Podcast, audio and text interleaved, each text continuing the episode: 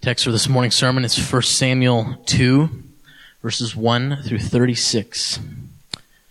1 Samuel 2, 1 through 36. And Hannah prayed and said, My heart exults in the Lord. My strength is exalted in the Lord. My mouth derides my enemies because I rejoice in your salvation. There is none holy like the Lord. There is none besides you. There is no rock like our God. Talk no more so very proudly. Let not arrogance come from your mouth. For the Lord is a God of knowledge, and by him actions are weighed. The bows of the mighty are broken, but the feeble bind on strength. Those who were full have hired themselves out for bread, but those who were hungry have ceased to hunger. The barren has borne seven, but she who has many children is forlorn.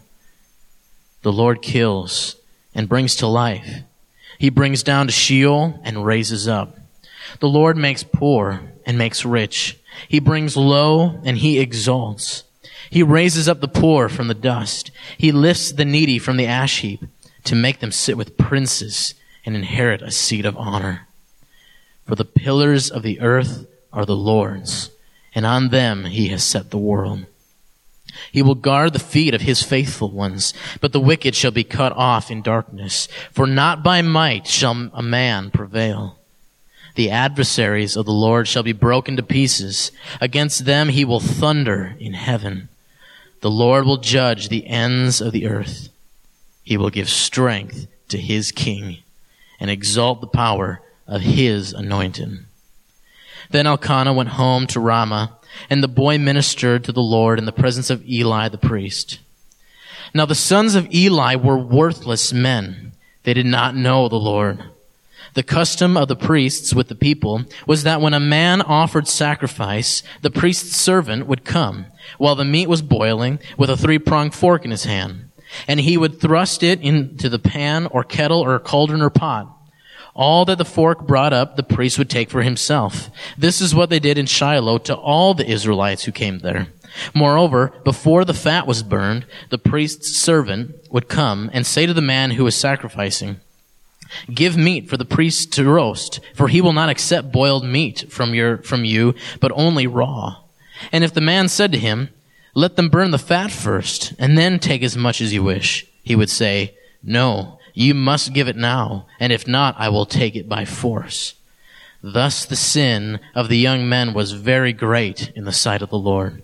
For the men treated the offering of the Lord with contempt. Samuel was ministering before the Lord, a boy clothed with a linen ephod. And his mother used to make for him a little robe and take it to him each year when she went up with her husband to offer the yearly sacrifice. Then Eli would bless Elkanah and his wife and say, May the Lord give you children by this woman for the petition she asked of the Lord. So then they would return to their home. Indeed, the Lord visited Hannah, and she conceived and bore three sons and two daughters. And the young man Samuel grew in the presence of the Lord. Now Eli was very old and he kept hearing all that his sons were doing to all Israel, and how they lay with the women who were serving at the entrance of the tent of meeting. And he said to them, Why do you do such things? For I hear of your evil dealings from all the people. No, my sons, it is no good report that I hear the people of the Lord spreading abroad. If someone sins against a man, God will mediate for him. But if someone sins against the Lord, who can intercede for him? But they would not listen to the voice of their father, for it was the will of the Lord to put them to death. Now the young man Samuel continued to grow in stature and in favor with the Lord and also with man. And there came a man of God to Eli and said to him, Thus the Lord has said, Did I indeed reveal myself to the house of your father when they were in Egypt, or when they were in Egypt subject to the house of Pharaoh? Did I choose him out of all the tribes of Israel to be my priest, to go up to my altar, to burn incense, to wear an ephod before me? I gave to the house of your father all my offerings by fire from the people of Israel. Why then Do you scorn my sacrifices and my offerings that I commanded, and honor your sons above me by fattening yourselves on the choicest part of every offering of my people Israel? Therefore the Lord God of Israel declares, I promised that your house and the house of your father should go in and out before me forever, but now the Lord declares, Far be it from me. For those who honor me, I will honor, and those who despise me shall be lightly esteemed. Behold, the days are coming when I will cut off your strength and the strength of your father's house, so that there will not be an old man in your house. Then, in distress, you will look with envious eye on all the prosperity that shall be bestowed on Israel, and there shall not be an old man in your house forever. The only one of you whom I shall not cut off from my altar shall be spared to weep his eyes out, to grieve his heart, and all the descendants of your house shall die by the sword of men. And this that shall come upon your two sons, Hophni and Phinehas, shall be the sign to you. Both of them shall die on the same day. And I will raise up for myself a faithful priest, who shall do according to what is in my heart and in my mind and I will build him a sure house, and he shall go in and out before my anointed forever. And everyone who is left in your house shall come to implore him for a piece of silver or a loaf of bread, and shall say, Please put me in one of the priest's places, that I might eat a morsel of bread.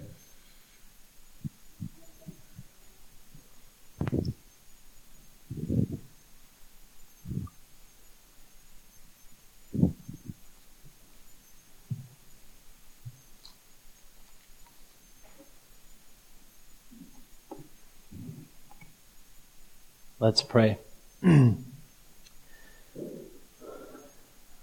Father, we thank you for this word that is from you. We know this is the inspired word of God. God, I thank you that you put yourself on display here. Lord, I pray you would help us as we consider your workings, the way you work salvation. I'd pray this in Jesus' name. Amen. Well, the title of my sermon is In the Midst of Evil Days, Listen to Her Song and Sing. Don't worry, we're not going verse by verse through all of those verses. but I believe this ancient text is so amazingly practical for us as Christians today. What kind of days are we living in? Are the days evil days? You know, this is what we hear. Our religious liberties are being taken away.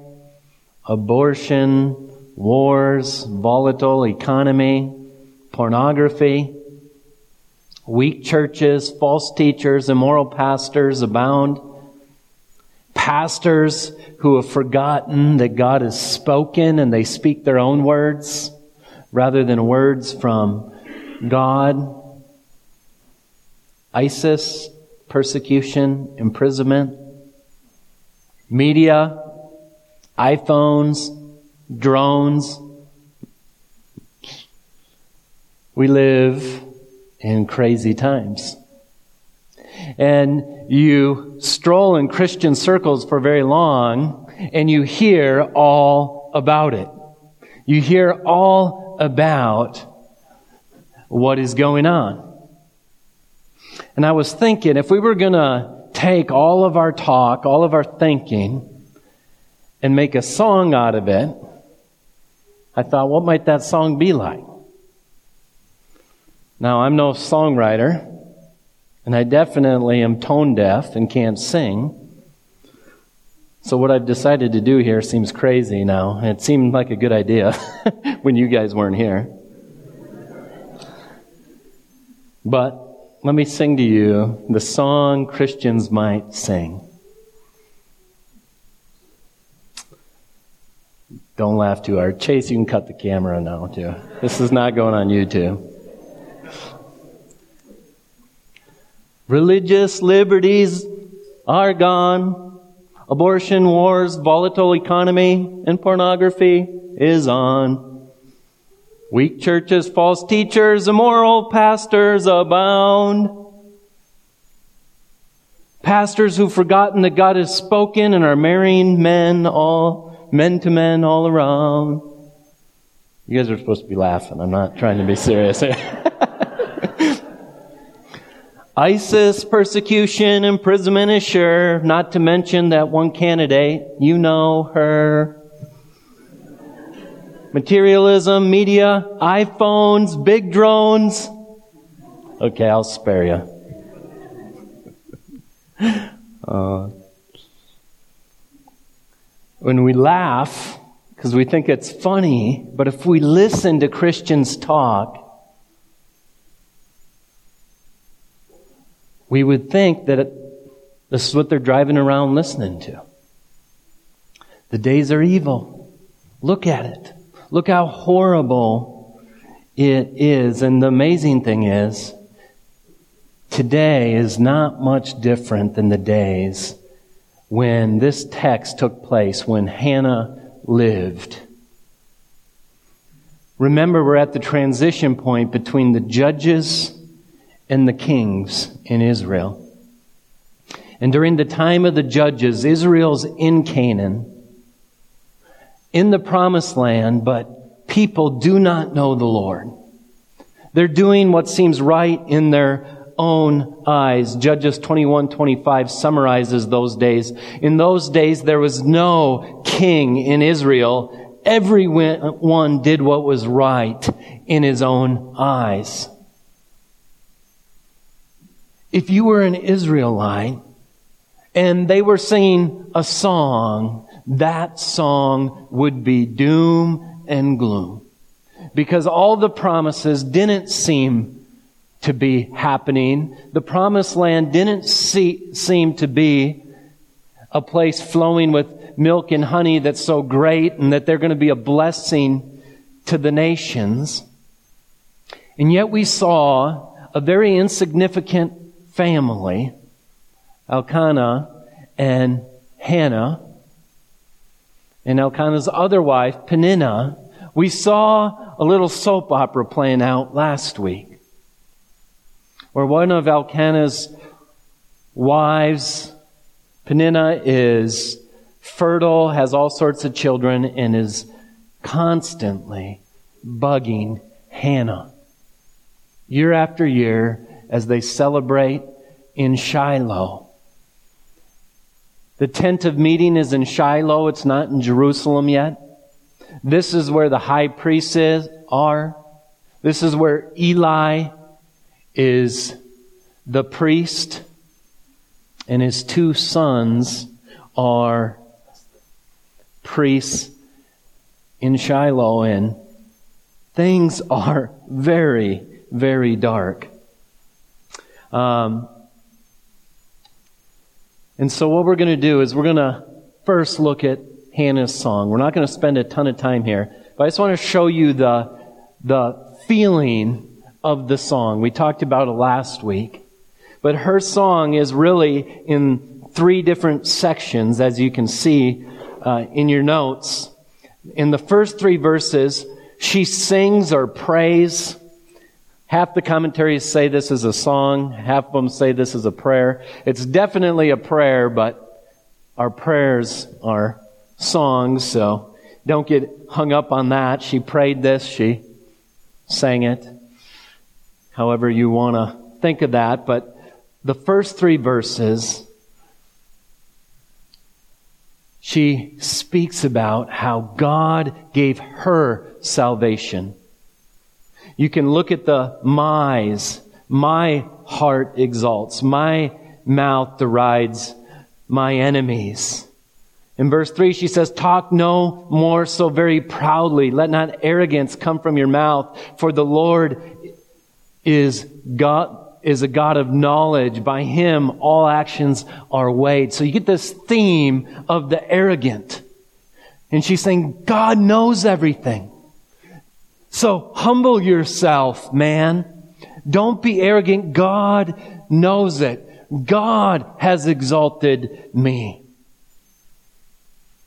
And then she goes from her personal salvation to how God works in general in the middle part of this song. And we have the theme here of the mighty and the weak, the rich and the poor, the arrogant and the humble, and how God will raise up the humble, feed the poor, make rich the poor, tear down the strength of the mighty, build up the strength of the weak. The mighty are broken, the feeble bind on strength. Verse 4. The barren woman will have seven, and the one who has many children will be forlorn. You just see this reversal that she speaks about. She says, This is what the Lord is like. Now think for a minute. They are living in evil days. And the context is a sad time in Israel, but there's a song being sung. There's a baby being born in the midst of this. Truth is being told. And then the last half of this song, we see not how God works in general, but how He'll work in the end.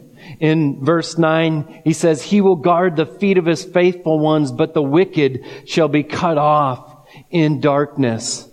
For not by might shall a man prevail. He says there's a time when the wicked will be cut off in the future. You don't see it yet, but it's coming. And then we see verse 10, this amazing prophecy. The adversaries of the Lord shall be broken to pieces. Against them he will thunder in heaven. Judgment will come on the wicked. The Lord will judge the ends of the earth. And this, he will give strength to his king and exalt the horn of his anointed. There is no king in Israel. Everyone's doing what's right in his own eyes. It will not always be that way. This song sings hope in the midst of darkness and no hope. And so we see this song she sings and it shines as a bright light in the midst of a dark time in Israel. And then that brings us to these five points. So, in light of where Israel is, evil days, this song Hannah's singing, what do we learn from the rest of chapter 2? It's as if this is how God works. He tears down the proud and gives grace to the humble. He raises up the poor. And then we just see examples of this all the way through the rest of chapter 2, all the way through 1st and 2nd Samuel, and it ends with a song, with three songs at the end of 2nd Samuel where he's singing, This is our God. This is what he does. So in a sense, the rest of this sermon is the illustration we have in the text with Hannah and Elkanah and Samuel. So you have this family. And then you have Eli and his sons. And you're going to see one raising up and one being torn down. And there's five things that I want us to take from this. The first one is this. In the midst of evil days, know that God is working. First of all, let's look at how evil it is in Israel. Look at verse 12.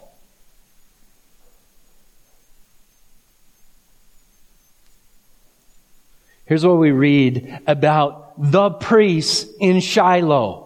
This would be like your pastor, your spiritual leaders, the ones that are supposed to be obeying the word of God. We read in verse 12, Now the sons of Eli were worthless men.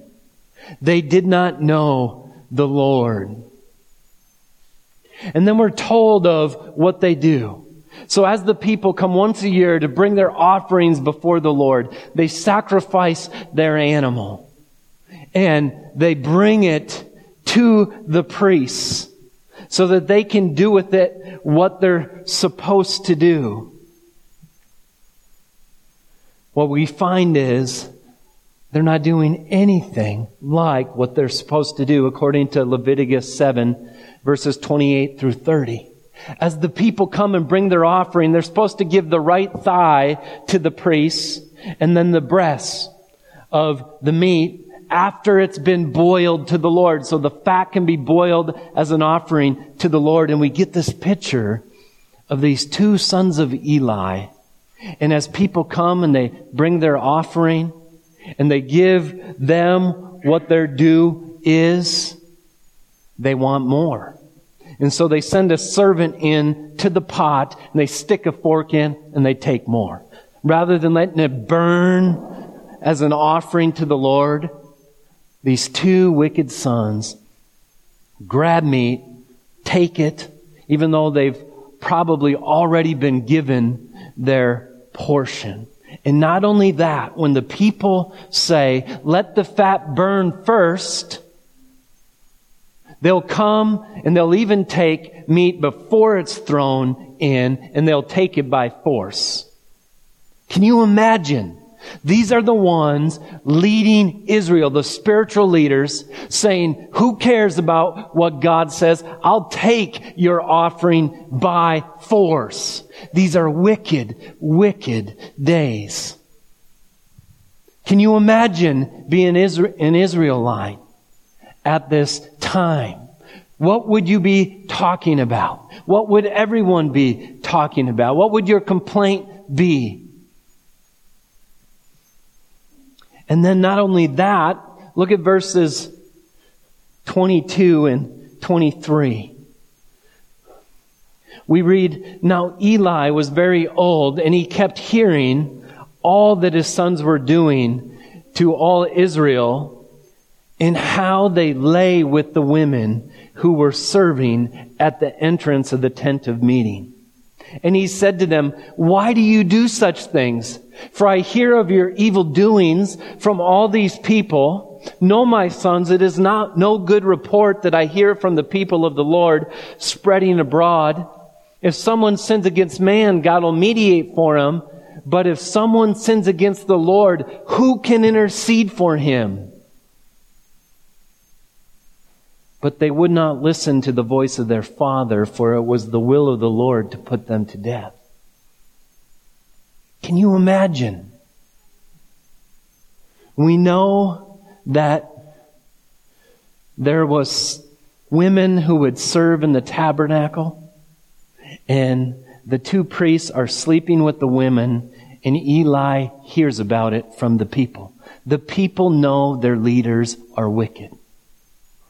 There's the spiritual leaders, their priests, they mock their offerings they bring. They spend it on themselves. But as you read this text, it seems choppy. Eli and his family. I mean, just, just kind of look at your Bible here. Verse 11 talks about how Sam, Samuel was ministering to the Lord in the presence of Eli the priest. Oh, that seems positive. Then verses 12 through 17, we hear about Eli's wicked sons. But then in verses 18 through 21, we see Samuel is talked about again, how his mom brings him a robe every year, how she has more children. Good news. And we go back to Eli's wicked sons in verses 20 through 2 through 25. And then in verse 26, we get this little snippet that Ebra, that Samuel continued to grow both in stature and in favor of the Lord. And then we see judgment on Eli. In 80% of this text is evil days, evil days, evil days. But there's this drumbeat of hope. But there's this little boy, and he's Samuel. And there's this other family that's blessed And what we need to remember is when no one else sees it, God has not stopped working. In evil days, when things seem hopeless, know that God is at work. Christians, we should not be the people singing that horrible song I sang. Not just because it was in bad tone. The content is bad. We have Bibles that point us to a sovereign God that chooses an insignificant woman and says, I'm still working my promises. I have not stopped when things look doom and gloom. Second point. In the midst of evil days, honor God for he is merciful. Look at verse 29. A man of God in verse 27 comes to Eli and says basically, Did I not set up the priesthood? Did I not give you a privilege? And then verse 29, he says, Why then have you scorned my sacrifices and my offerings that I commanded for my dwelling? He's speaking to Eli now. And honor your sons above me by fattening yourself on the choicest parts of every offering of my people, Israel. Now Eli did not approve of his son's behavior, but he did nothing about it. His son still had a job in the temple in the midst of taking God's glory and throwing it down. In the midst of evil days, honor God, not man, even if it's your own sons and daughters. Eli's great sin is he knew what they were doing was wrong. He knew their job as being in the line of Aaron and fulfilling everything God commanded in that temple. And he did not act. He let his sons stay there. This is a temptation. This is a temptation for us. We live in a culture where niceness is described as loving. Where we know some things are right, and in a sense would be loving if we confronted them, but in the name of niceness, what do we do? Oh, I'm going to honor man even though God's glory is thrown to the dust. In the midst of evil days, don't fear man. Honor God. Hear the song. Listen about our God. He is God. He gives life. He kills. He's the one we honor.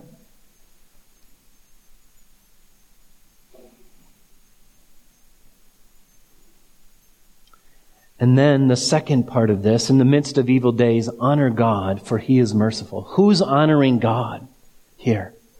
Hannah. She doesn't care that Eli's there in chapter one. She pours out her heart before God. She's not worrying about what man thinks. She pours out her heart before God. God is her only hope. She pleads to him. And look at how merciful God is to Hannah. I want you to look at verses 18 through 21 in chapter 2.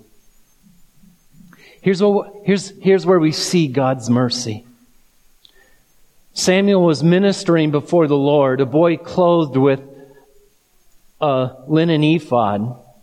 And his mother used to make for him a little robe and take it to him each year when she went up with her husband to offer the yearly sacrifice.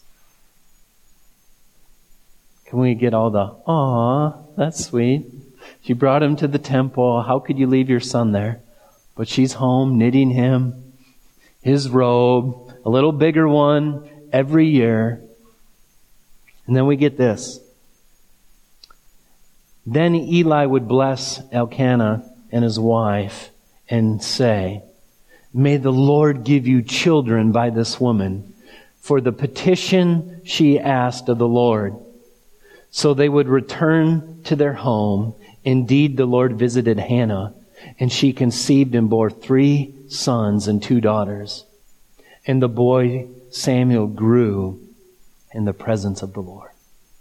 She prayed for one son, and she said, I'll give him away. And here we have Elkanah and Hannah ride off, never to be talked about again in the Bible, blessed of God. Their hope was in the Lord in the midst of evil days. And you just see the mercy of God. He is so merciful. In John 1:16 we read for from his fullness we have all received grace upon grace. The one who trusts in the Lord will get more grace than you can ever imagine. You remember what Peter said to Jesus in Mark 10:28? Peter began to say to him, "See, we've left everything and followed you." Jesus said, "Truly, truly I say to you, there is no one who has left house or brothers or sisters or mother or father or children or lands for my sake or for the gospel's who will not receive a hundredfold now in this time houses and brothers and sisters and mothers and children and lands with persecutions and in the age to come eternal life. God is merciful. Listen, do not honor man, honor God. God is merciful. The third thing we can take from this text in the midst of evil days, listen to the word of God. Shut off the news and read God's word. Hear God's word. We have this mysterious character come onto the scene in verse 27. We don't know anything about him. We don't know where he came from, but here's what we read.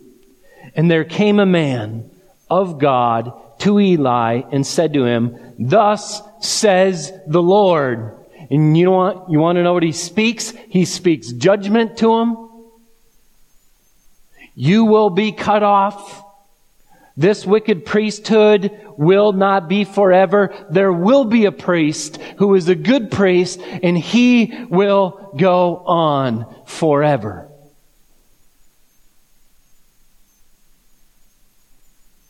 And we see that God speaks. God sends a messenger. God tells us reality. You see, we just cannot, if you read your Bible or if you don't read your Bible, you don't listen to preaching, you aren't talking to believers, speaking the promises to each other, we will be angry, scared, hiding in our home type of Christians, singing doom and gloom. But in the midst of evil days, listen because God is speaking. God hasn't quit working.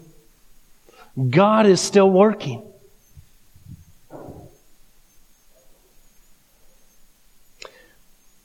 We read in at the end uh, after the judgment of all these things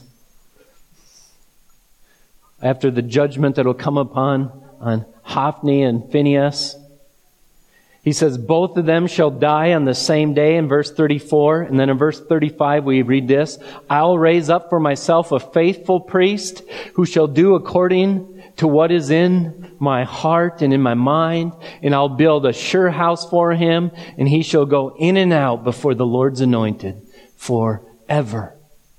God is speaking. God's saying, it won't always be like this. Your priest won't always be wicked.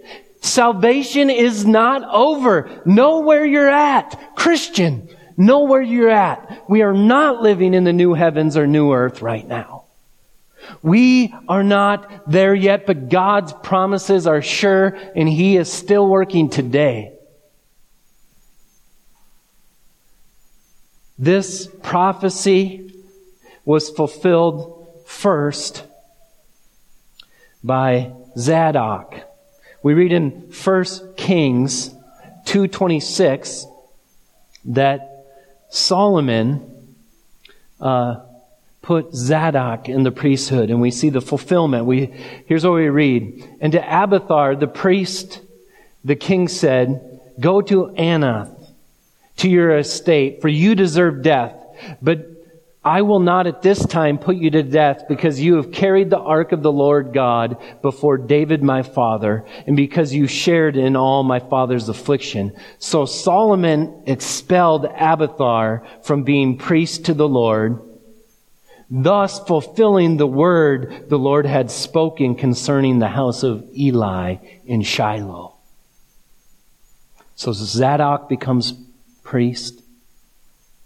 And we know that Zadok dies, and there is a faithful high priest that will forever offer himself at, as sacrifice for his people in the person of Christ. So in the midst of evil days, listen to the word of God.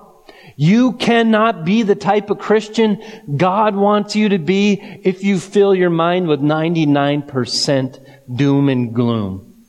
Write this down. This is what the news is. The news is the world minus God. Everything that's going on in the world, minus out all the talk about Samuel, minus out all the promises about a faithful priest. That's what the news is. They're not reading you the Word of God. And so if that's all you hear, you will be singing doom and gloom. You won't be singing Hannah's song. Number four, in the midst of evil days, listen to another song. This, I love the Bible. I love how it fits together. You just can't believe it. A thousand years later, Hannah seems to ride off into the sunset happily ever after. But there's another set of evil days where the leaders in Israel are stealing from widows by putting burdens on people, raising themselves up. But some insignificant woman who is a virgin is given a promise of a son. And she sings a song. Listen to the song. Listen to see if you can see how it's so much like Hannah's song. Luke 146. And Mary said, My soul magnifies the Lord. My spirit rejoices in God my Savior, for he has looked on the humble estate of his servant. God raises up the humble. For behold, now on all generations will call me blessed. For he who is mighty has done great things for me, and holy in it is his name. And his mercy is for those who fear him from generation to generation. He has shown strength with his arm. He has scattered the proud in the thoughts of their hearts. He has brought down the mighty from their thrones and exalted those of humble estate. That was our sermon last week.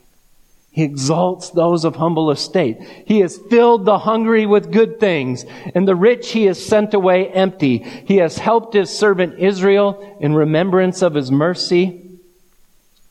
He spoke to our fathers, to Abraham, and to his offspring forever. And Mary remained with her, that's Elizabeth, for three months and returned to her home. Is not our God amazing? What song does God want us to hear? I will judge the earth. I will make all accounts right. And I will show mercy to the humble. Here's the deal. If you want to separate the people into the proud or the humble or the rich and the poor, figuratively speaking, there's two types of people. There's those who, in their arrogance, think, I'll be all right standing before God. I'm good enough. I'm going to go to heaven with my own good works. And the song that Hannah sings, the song that Mary sings, is no weak little, oh, feel good song. It's about a king and it's about a judge who will tear down the proud. But then there's those who recognize that they're proud and they're arrogant and their good works are like filthy rags. And they hear about the God of the universe and they fall down on their faces with contrite hearts that tremble before God, that pour out their heart hopeless like Hannah did. God will raise them up. God will bring them into his kingdom and they will reign in a place where there will be a perfect priest, where there will be a perfect king in a perfect kingdom, all accounts righted. In the midst of evil days, hear the song. Because if our song is doom and gloom, then we tell the world there is no judgment day. There is no righting of wrongs. And this world is about me getting what I want now. And that's not our message. Our message is God is on his throne, even in the midst when it seems like he is not here. God is working. I am excited to see what God is doing in the hearts of Americans in 2015 that the news will never report. I just went to a conference where there's new churches in South Dakota and North Dakota that God is raising up to stand, to be willing to go to prison, singing about their God who is righteous. God is working. And the final point is this. In the midst of evil days, don't just listen to the song, sing the song. The song is the gospel, the hope in our God. You and I are surrounded by death, people who are spiritually dead, dark world, broken life, broken marriages, abuse, everything we can imagine. And we can go to work singing doom and gloom, or we could sing the song that the Lord gives us through Hannah, through Mary, through our bleeding Savior who offers himself for us so that we can be, we're the only people that sing. Christians are marked by our songs. That's odd. We're a singing people. Let's pray. Father, thank you for your word. Thank you that in the midst of darkness, you raise up your salvation. Thank you that salvation is in your hands no matter what it looks like on the outside. I pray this in Jesus' name. Amen.